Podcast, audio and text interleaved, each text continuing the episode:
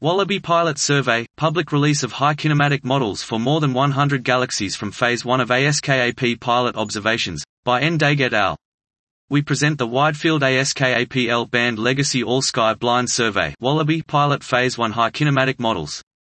This first data release consists of HI observations of three fields in the direction of the Hydra and Norma clusters, and the NGC 4636 galaxy group.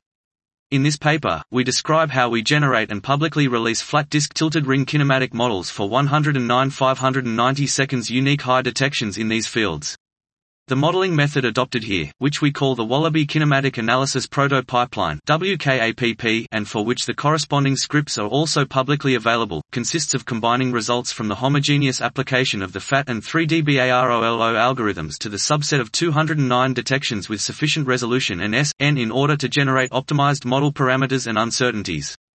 The 109 models presented here tend to be gas-rich detections resolved by at least 3 to 4 synthesized beams across their major axes, but there is no obvious environmental bias in the modeling.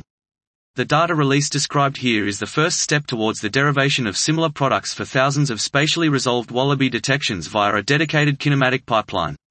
Such a large publicly available and homogeneously analyzed dataset will be a powerful legacy product that, that will enable a wide range of scientific studies.